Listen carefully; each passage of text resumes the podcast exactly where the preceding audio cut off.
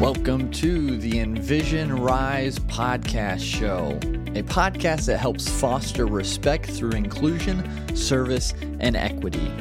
This is episode 16 Breaking Through Social Divides Through Personal Narrative and Understanding the Cult of Culture with Sherry Foose, marriage and family therapist and the founder of The Narrative Method, and Stacy Hegarty, vice president of E&I. Welcome to the Envision Rise podcast. I'm Stacy Hegarty, Vice President of Equity and Inclusion for Envision Rise. Our guest, the first guest of 2022, is Sherry Foose. Sherry is a marriage and family therapist and the creator of the Narrative Method. Welcome, Sherry. Thanks for joining us today. I'm glad to be here. Thanks. Well, let's start with the easy stuff. Introduce yourself to our listeners. Well, I'm Sherry Foose, and I have been a marriage and family therapist for 20 years, I guess. And about 10 years ago, I went back and I did another master's in a field called narrative medicine, which was conceived at Columbia University as a way to teach empathy to doctors through the process of reading literature and identifying with characters. So the program inspired me so much in many, many ways, but particularly because it's really steeped in social justice. And it really talks about the very core questions who is the right to speak for another? Who has the right to tell your story? If I tell you my story, can you put it in your book? All of the profoundly subtle but impactful ways that we treat each other with language, with body language, facial expressions, and with regard. So I created the narrative method as a way to bring together people from all over to break through those divides simply by sharing the stories of their lives. And we do this in both writing groups and conversation groups. And it turns out that the simplest thing to do, which we were hardwired to do and need to do in order to thrive, is so powerful. Even something as simple as eye contact. There's been so much research done with what's the difference in a patient's response, both emotionally and physically, when a doctor makes eye contact with them. Shockingly, you get better. Shockingly, you follow the protocols. So, in the same sense, if somebody's listening to your story, really trying to hear it the way you feel it from your perspective, that feeling is so deeply satisfying and it becomes a mutual bond. And the more I feel satisfied that you're hearing me, the more I want to hear about you. And so my dream is a contagion of connection. I never said that before, but.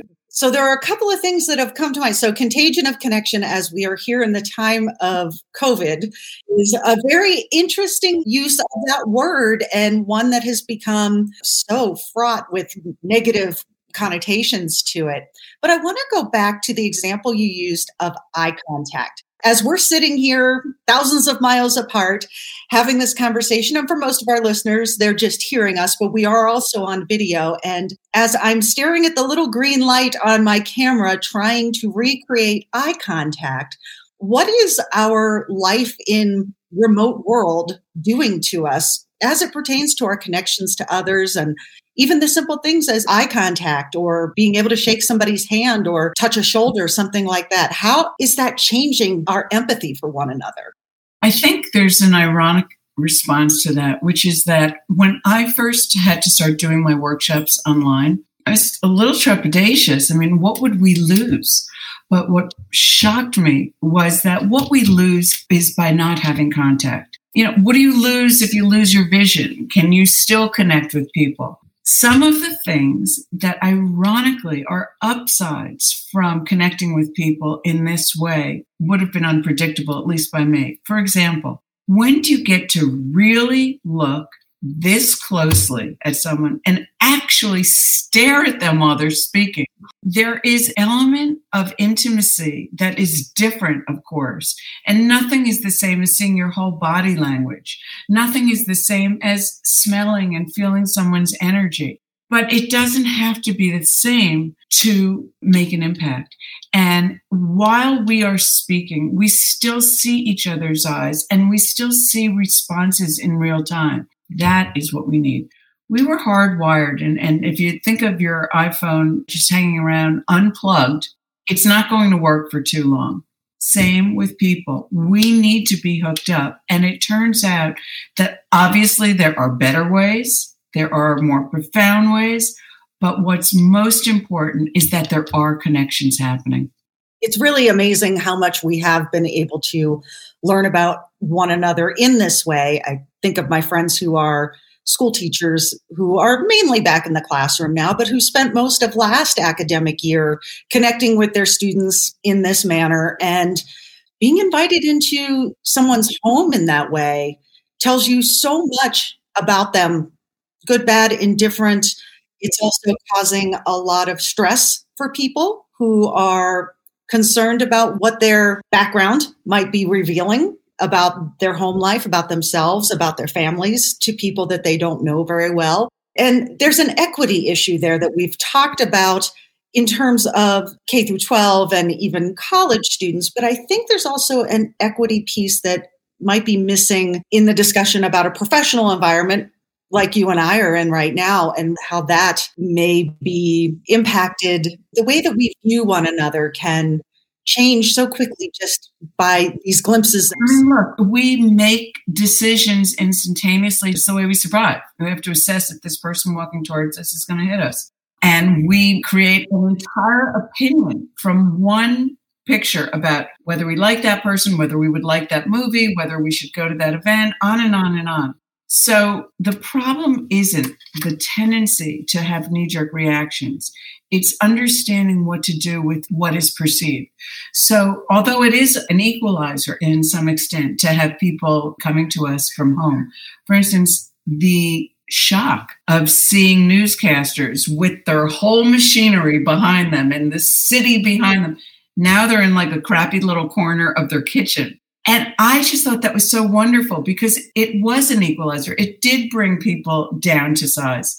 If you are in a situation at home where you can't recreate a comfortable or a neat background, you can always blur the background. And so these are just trade offs. Whether this would be manifested in, I don't feel comfortable because I don't have the right clothes for, you know, what the kids are wearing at school, or my home office doesn't make me look very important, whatever those things are.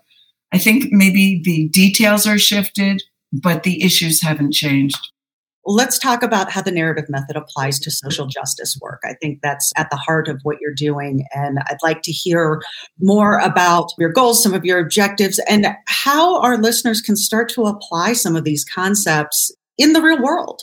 Mm-hmm. Well, here's the thing I've got a background in psychology and comedy, interestingly. Could be all the same. But what I think happens is that when we are using language, we have the capacity to show our true selves and our vulnerability. It doesn't mean that you have to reveal things you don't feel comfortable revealing. But when you tell your truth as you know it now, you open the door for somebody to understand you when you kind of put it in a package so that the background looks impressive and this and that, you're now you're communicating a package.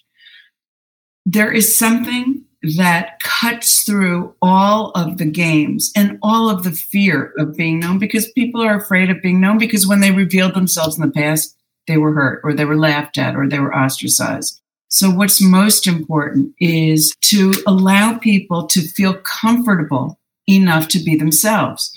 What sets aside the narrative method from a psychological program or from other kinds of programs that are designed to really help you maximize your internal experience and functionality is that even though, of course, there are many influences from psychology and social justice and other areas, at the end of the day, we're looking at the impact of what we call the cult of culture, the constant onslaught and noise that we all know too well, which teaches us from the time we're young children that we're not good enough, that we're defective. Who's pretty enough?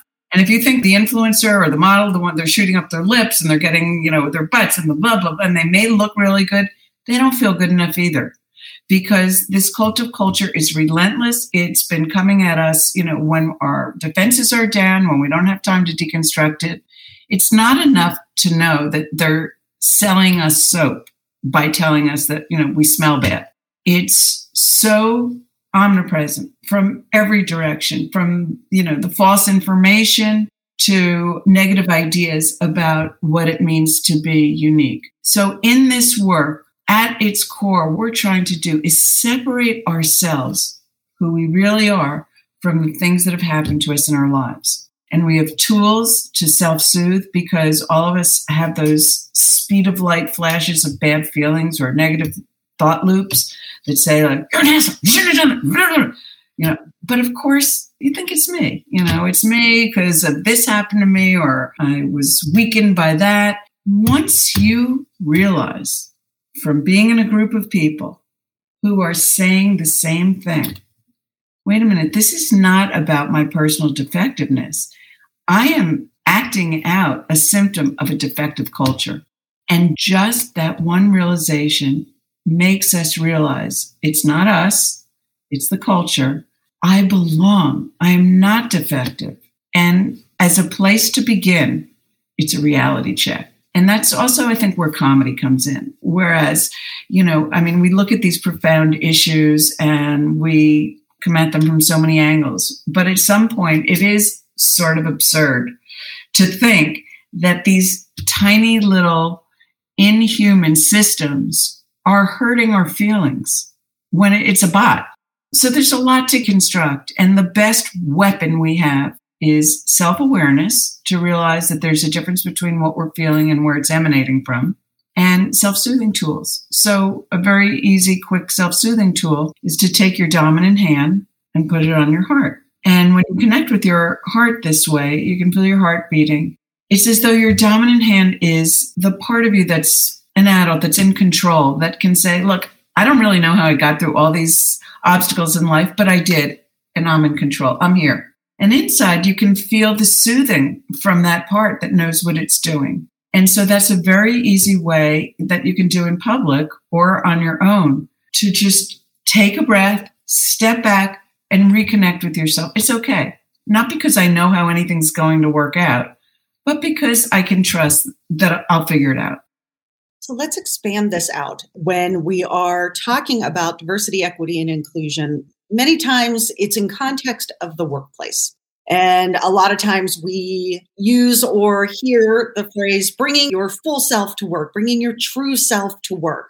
And then when you think about the trauma in people's lives and the way that the cult of culture is impacting all of us every minute of every day on how we feel about ourselves, what can leaders within organizations start doing to help employees feel more present and feel as though they belong just as they are. I think a lot of leaders are afraid to do that. And they say, we want you to bring your full selves to work. And someone with a lot of trauma in their past may very well just be internally rolling their eyes and thinking, no, you really don't want that.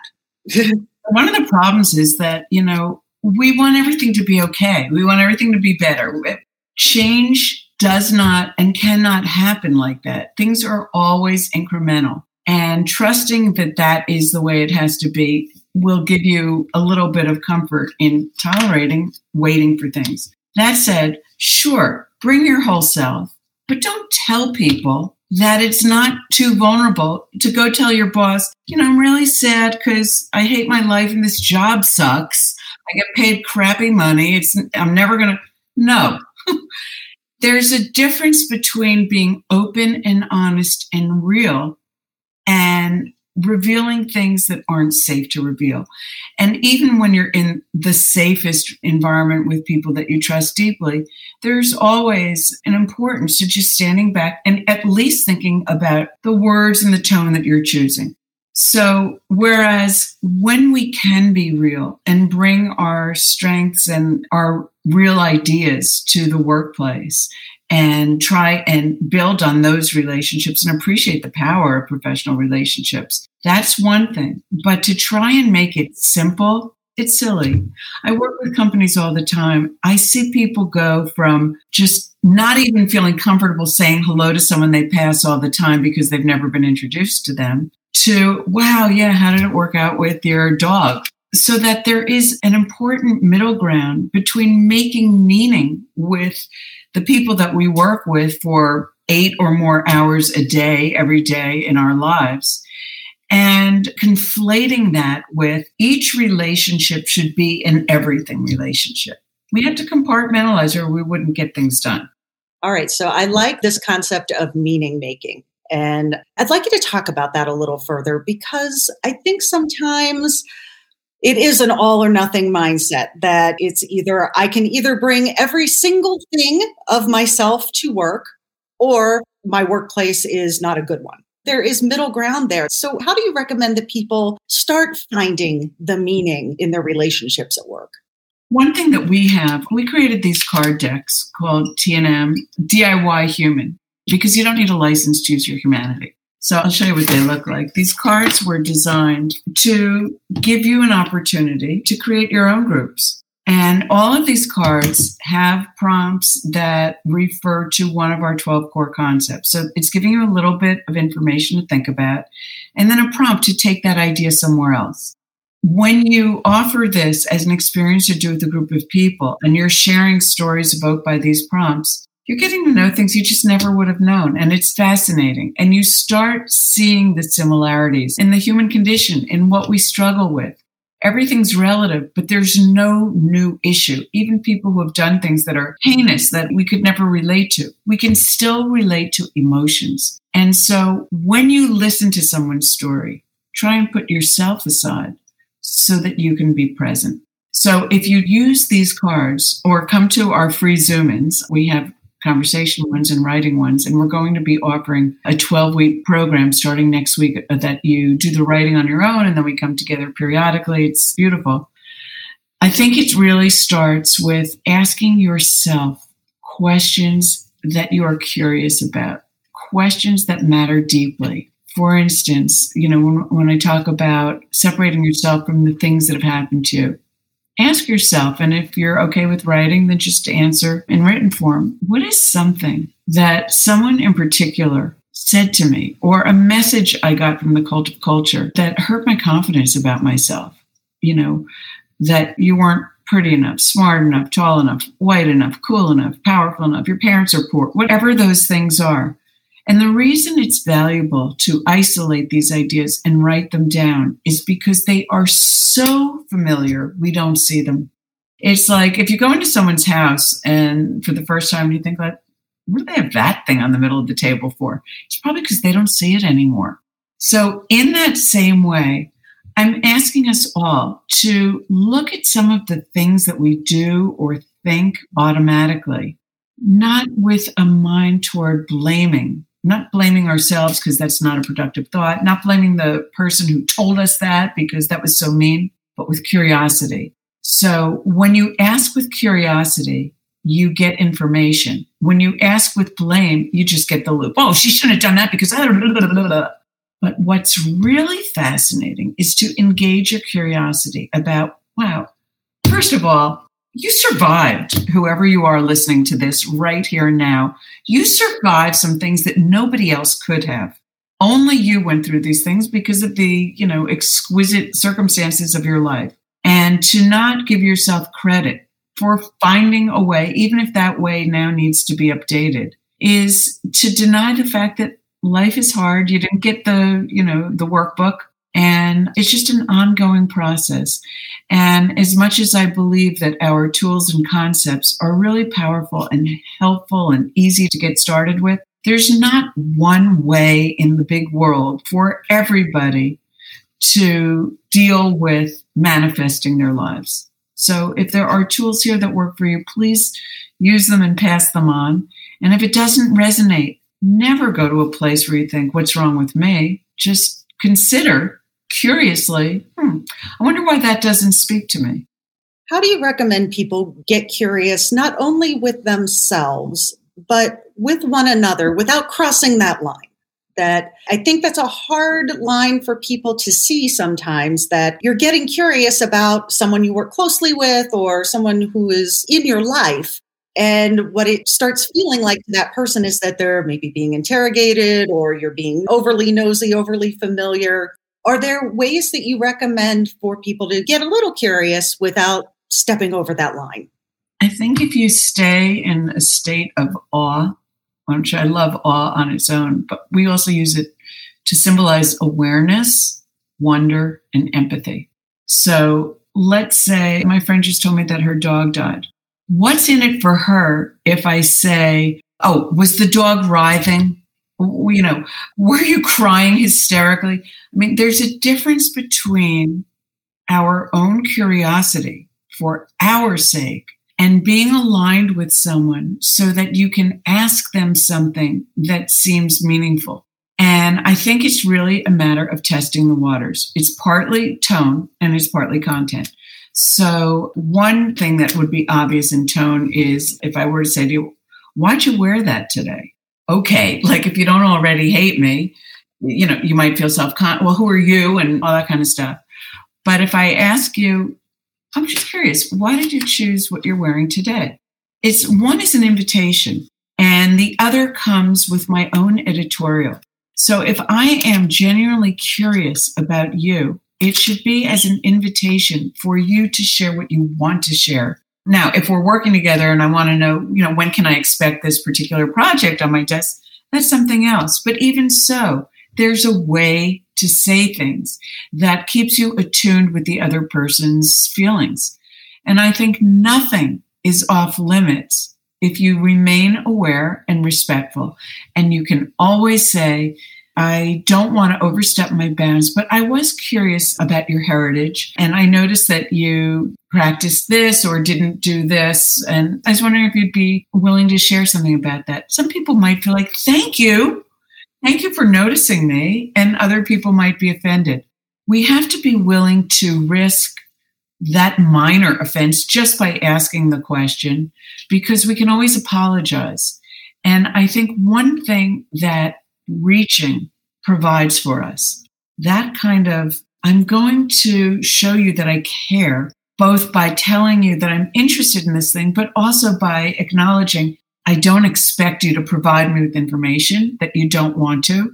And please enlighten me so that I know where your boundary is. But a lot of times, if we say something that may wind up hurting someone's feelings, and we, we never could have guessed that that would have been the case, or maybe we thought it was trepidatious, but there is an opportunity in a genuine apology in which you're not defending yourself, you're just humble. You really want to know more about why that was offensive or hurtful to the person that act can bring you closer than you ever would have been before. Maybe they'll say to you, you know, the reason I was so sensitive about that, even though it doesn't seem possible now in my adult circumstance, is because I was always told I was stupid. And when you use that word, it just pushes that button. The other person can say, Oh my God, I never would have thought of you as that. Thank you for sharing that. And maybe it'll evoke something vulnerable in me that I really want to share because I want to put it on the table. Now we have a bond. So I think we're living in a time of fear of ridiculous cancelization. and we have to be willing to go a little bit beyond what the fear says.